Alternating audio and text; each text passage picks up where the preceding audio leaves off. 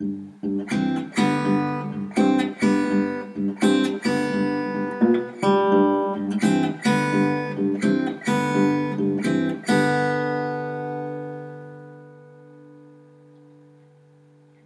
to the TIEF podcast, Training in Public Health. I am Dino Motti, Public Health Registrar in the West Midlands, United Kingdom. On this podcast, we explore what it means to work in public health through the professional life stories of individuals that have specialized in an area of this wide field of medical practice. Our guest today is Grazia Caleo, a medical doctor, an epidemiologist, and a prominent Ebola response coordinator for MSF in Sierra Leone. The roots of her medical training lie deep in Italy, in Rome, where she specialized in public health, but the branches of her career are very much international. She's an LSHTM and EPIET alumnus. She has been a consultant for WHO, then worked in Paris, based at Epicentre. And now, although officially she is London based, her work means that she spends much of her time on planes, crisscrossing the globe to address and coordinate a response to the most important health and humanitarian crises. Welcome, Grazia. I have again broken the tradition of having guests introduce themselves, but with such a rich curriculum, you needed help. Would you still like to introduce yourself briefly? Tell us what you are working on. And I hear you're also working on a PhD at the moment. Is that so?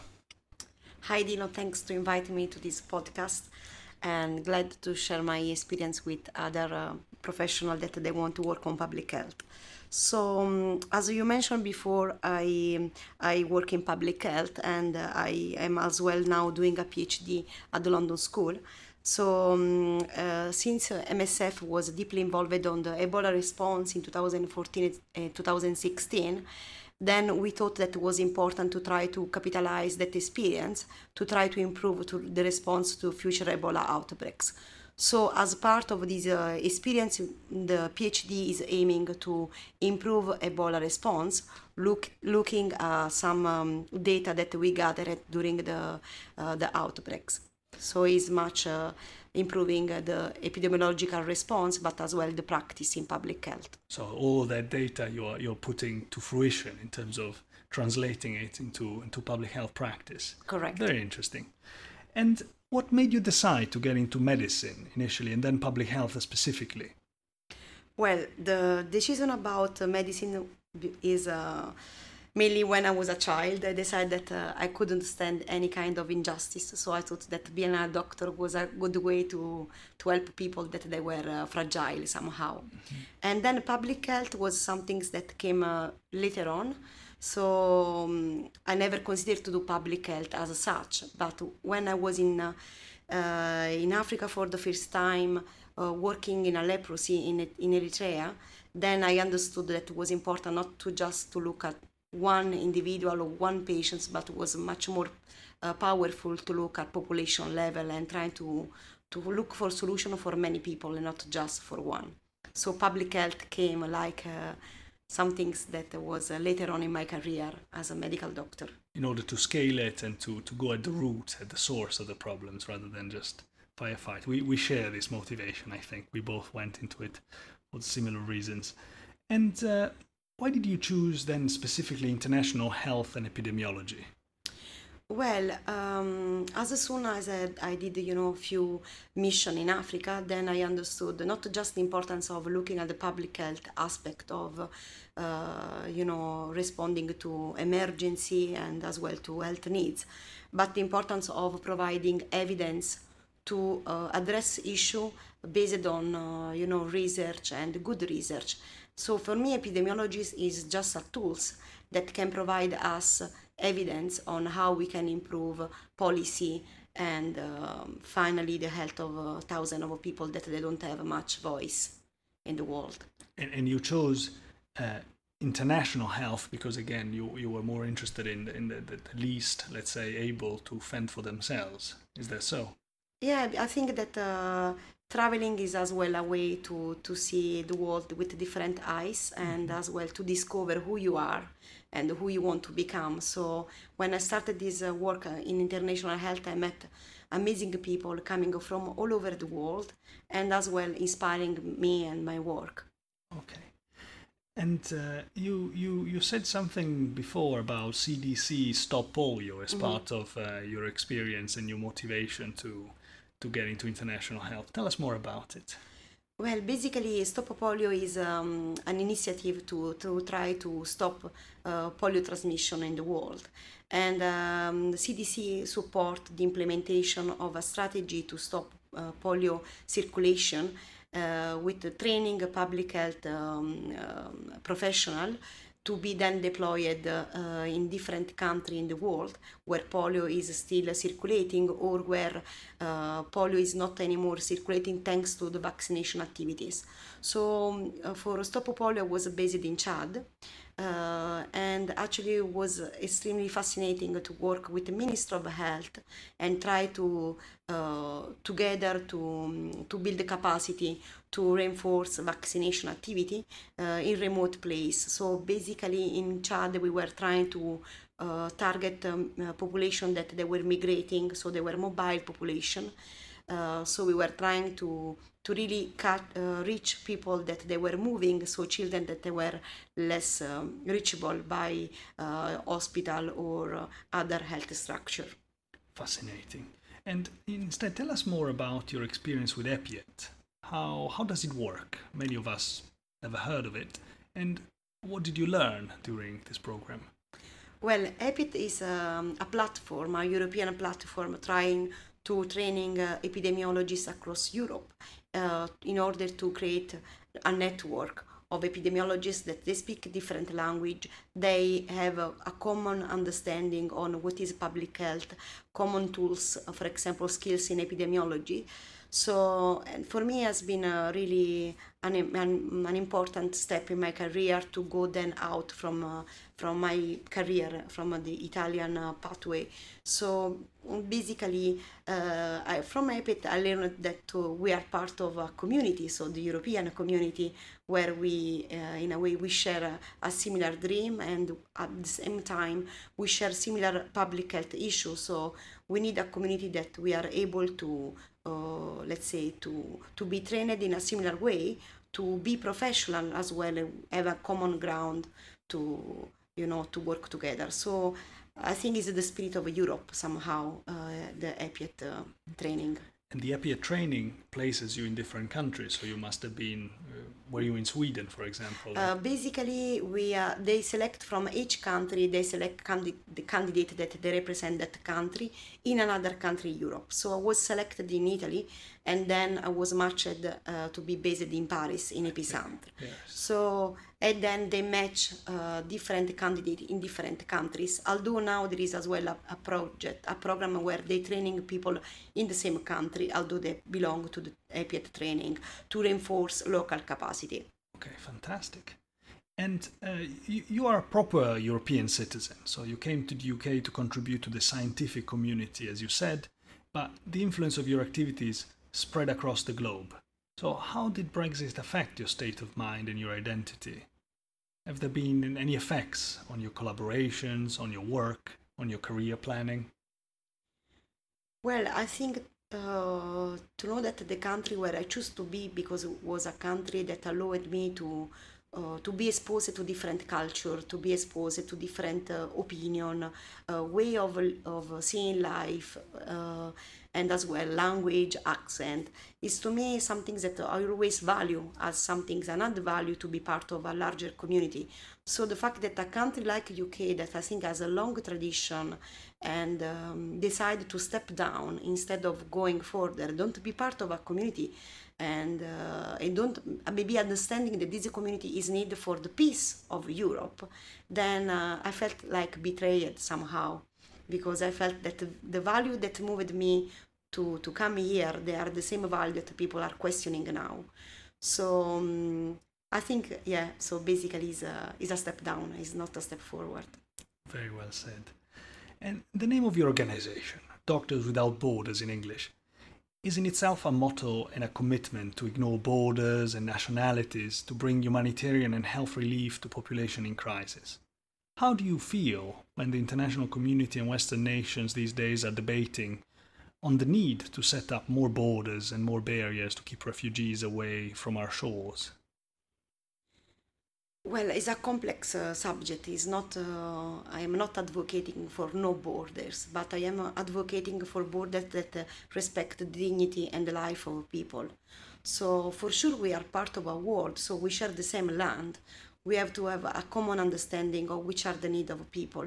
People move because they are losing land, because they are conflict. So because there is no much hope in some place where I have been. So I do I do understand why people they move. So we have to to try to work all together to um, to take down the barrier that the people they face in their country to don't have uh, you know dignity and uh, hope. And at the same time we have to give hope to people that they lost their land or they are in conflict area. So we cannot turn back people that they are suffering from conflict for example.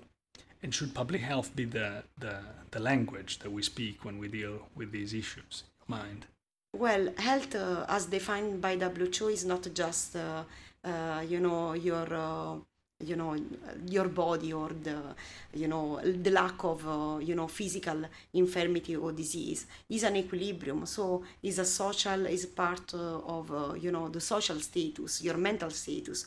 So for sure public health has some duty and you know an obligation to you know to to participate to this restoration of uh, dignity and to fight social injustice so I think the work of a Doctor Without Borders is not just, you know, looking at the health need of a population, but to respond at uh, a humanitarian needs and try really to focus on the human aspect of a person.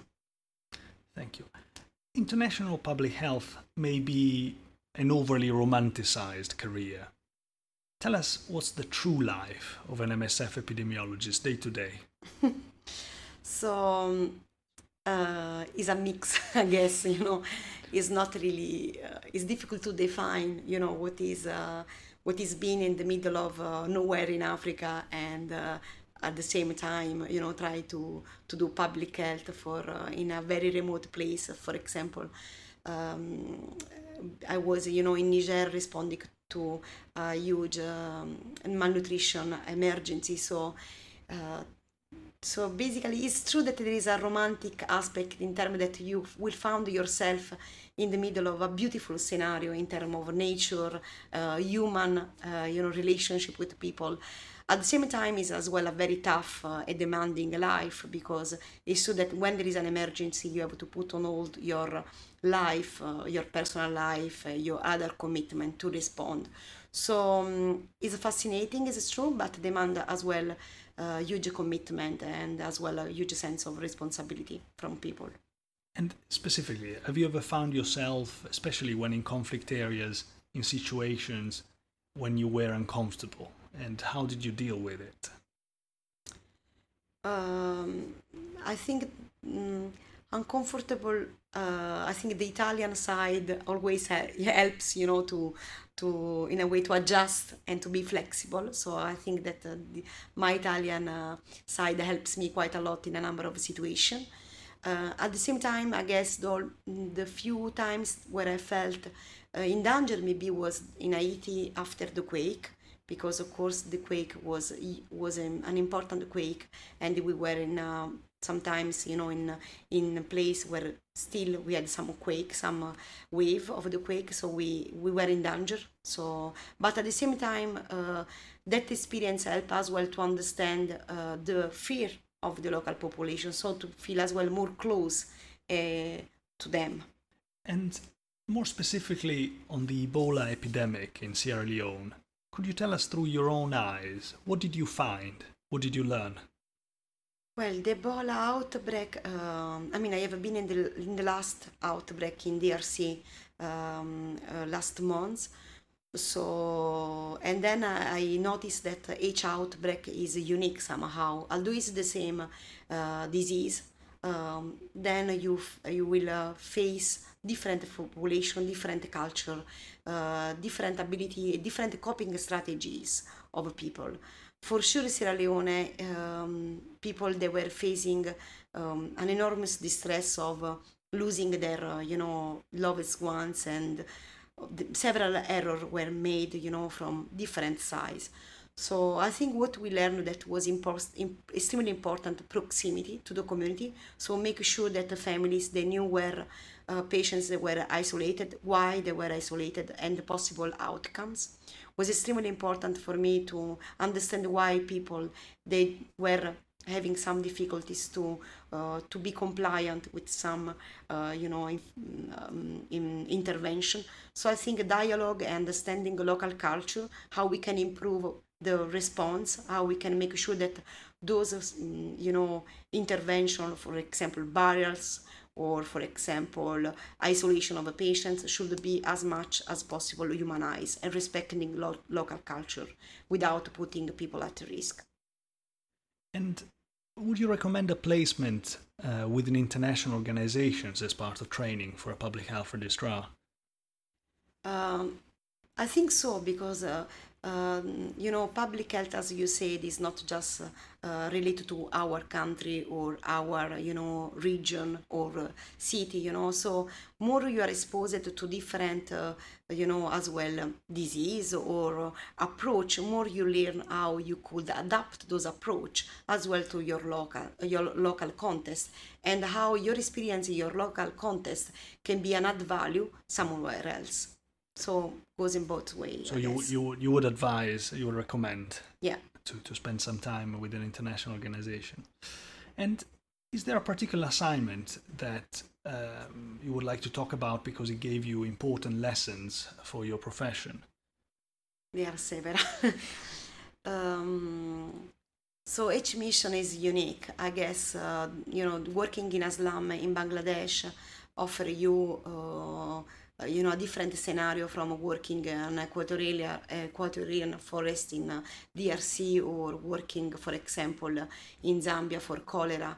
So mm, I can't say which is my favorite ones or with change because each experience changed who I am and as well somehow inspired me on uh, what I would like to improve or which project we should focus more uh, you know for the future but is, is there a story or something that you want to tell us that an anecdote of one of these missions that you find uh, you carry mm-hmm. with you and you you you you, you treasure? I think uh, maybe um, in Sierra Leone during the Ebola outbreaks. So we were running uh, one of the the first the first um, Ebola treatment center in Kailahun. So we started to isolate a number of children. So it was very difficult for us to be uh, always present to provide care to children inside the treatment center. So, and then we found out then one child that was a bit older compared to the other children, she started to look after other children without uh, uh, you know that we were advising her to do it. So um, it was amazing you know because she was among the few children that survived she came out of the treatment center and the first question that uh, she asked me was okay i am fine. I will go home where actually nobody was who survived to from her family. So she was the only survive among her families. And she said okay i'm going home. I am fine. I'm happy that i am alive. But what about the other children? Who will look after them now that uh, i am going out? So um, for me you know uh, it, it, was you know a huge a huge uh, example of uh, you know how as well a little child had, had this innate sense of duty and uh, about other children despite going through a, ve- a terrible moment so you had a very young public health trainee. Absolutely. and she was very good, you know, to make sure that all the other children were washing their hands and maintaining distance or uh, you know she was bra- more brave than many others uh, uh, adults inside the treatment center and what do you suggest are the qualities of a person wanting to start a career in international public health like you well i think it's important to be flexible and uh, as well to be ready to learn other language. Maybe not in a perfect way like me but okay to be really uh, open mind in the sense that you need to adjust your culture to the culture of others uh, and as well to maybe to leave your home for long period or to uh, I don't know have a shower with uh, a bucket of, of water or you know or um, you will discover you know that uh, you need less than what you you really have at home. I hear that you host public health registrars in your MSF London offices. This should be a national treasure, in my opinion. But how can one apply to spend some time with your team? So basically, MSF as an uh, MSF UK has an agreement uh, with uh, with the register program. So we usually host two register per year uh, they go through a selection process of register that they are interested, particularly to uh, public health in uh, you know abroad, and particularly to the work of MSF.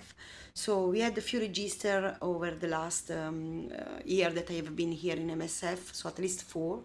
Uh, some of them they are now you know they finished their their training, they are working for us as you know permanent staff so um, and they, they helped us you know to move in some project or uh, they have been deployed in the field during the ebola outbreaks for example or other project where they do have skills or particular knowledge that they can help you know uh, our project in the field.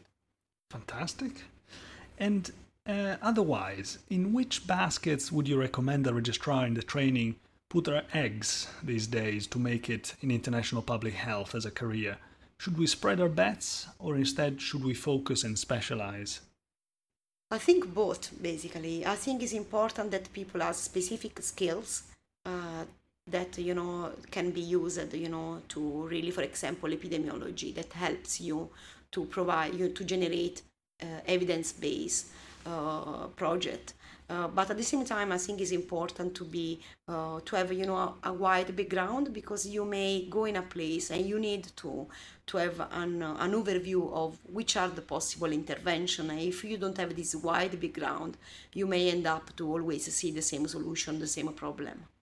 And as we ask all of our guests on the podcast, where would you advise the registrars spend their study budgets? What events, conferences, or activities do you recommend? Well, there are as well events without budget in the sense they don't need money. So um, they could come, for example, at the Scientific Day of MSF. We hold every year two days. One day is uh, innovation, where we present all the innovation that are um, designed for the field. Uh, or uh, the day, the following day is the day where we present all uh, our um, scientific operational research uh, project. So I think maybe it's a good uh, venue for to be exposed to the, pro, the public health uh, project that MSF uh, run. And all of this information is on your website, Correct. the dates, and, and one can sign up yeah. and, and participate. And you say it doesn't cost anything. No. Excellent. I mean, in case you are uh, not based in London, yes, you need to travel to London. of course, of course. Uh, we have reached the end of this episode. Is there anything else that you would like to say as a close to our guests, to I our think... listeners? Well, um, I think yeah that public health should be seen as a, really a specialty that can be used to fight, you know, as well uh, to be part of a larger community. So can give you uh, huge opportunities as a you know member of a community. So, but at the same time, I think it's important to don't see it just uh, you know as a, a specialty uh, that doesn't have anymore a medical component. I think you you are still a doctor if you are a doctor, and you you still remind yourself that uh, as a doctor you should think that people in front of you are possible patients, that you want to prevent uh, to be sick, or you want to make sure that if they are sick, they have the best uh, uh, you know way to go. Absolutely. And thank you for your time on the podcast, and thank you for all to all of our listeners, and uh, goodbye. Thank you.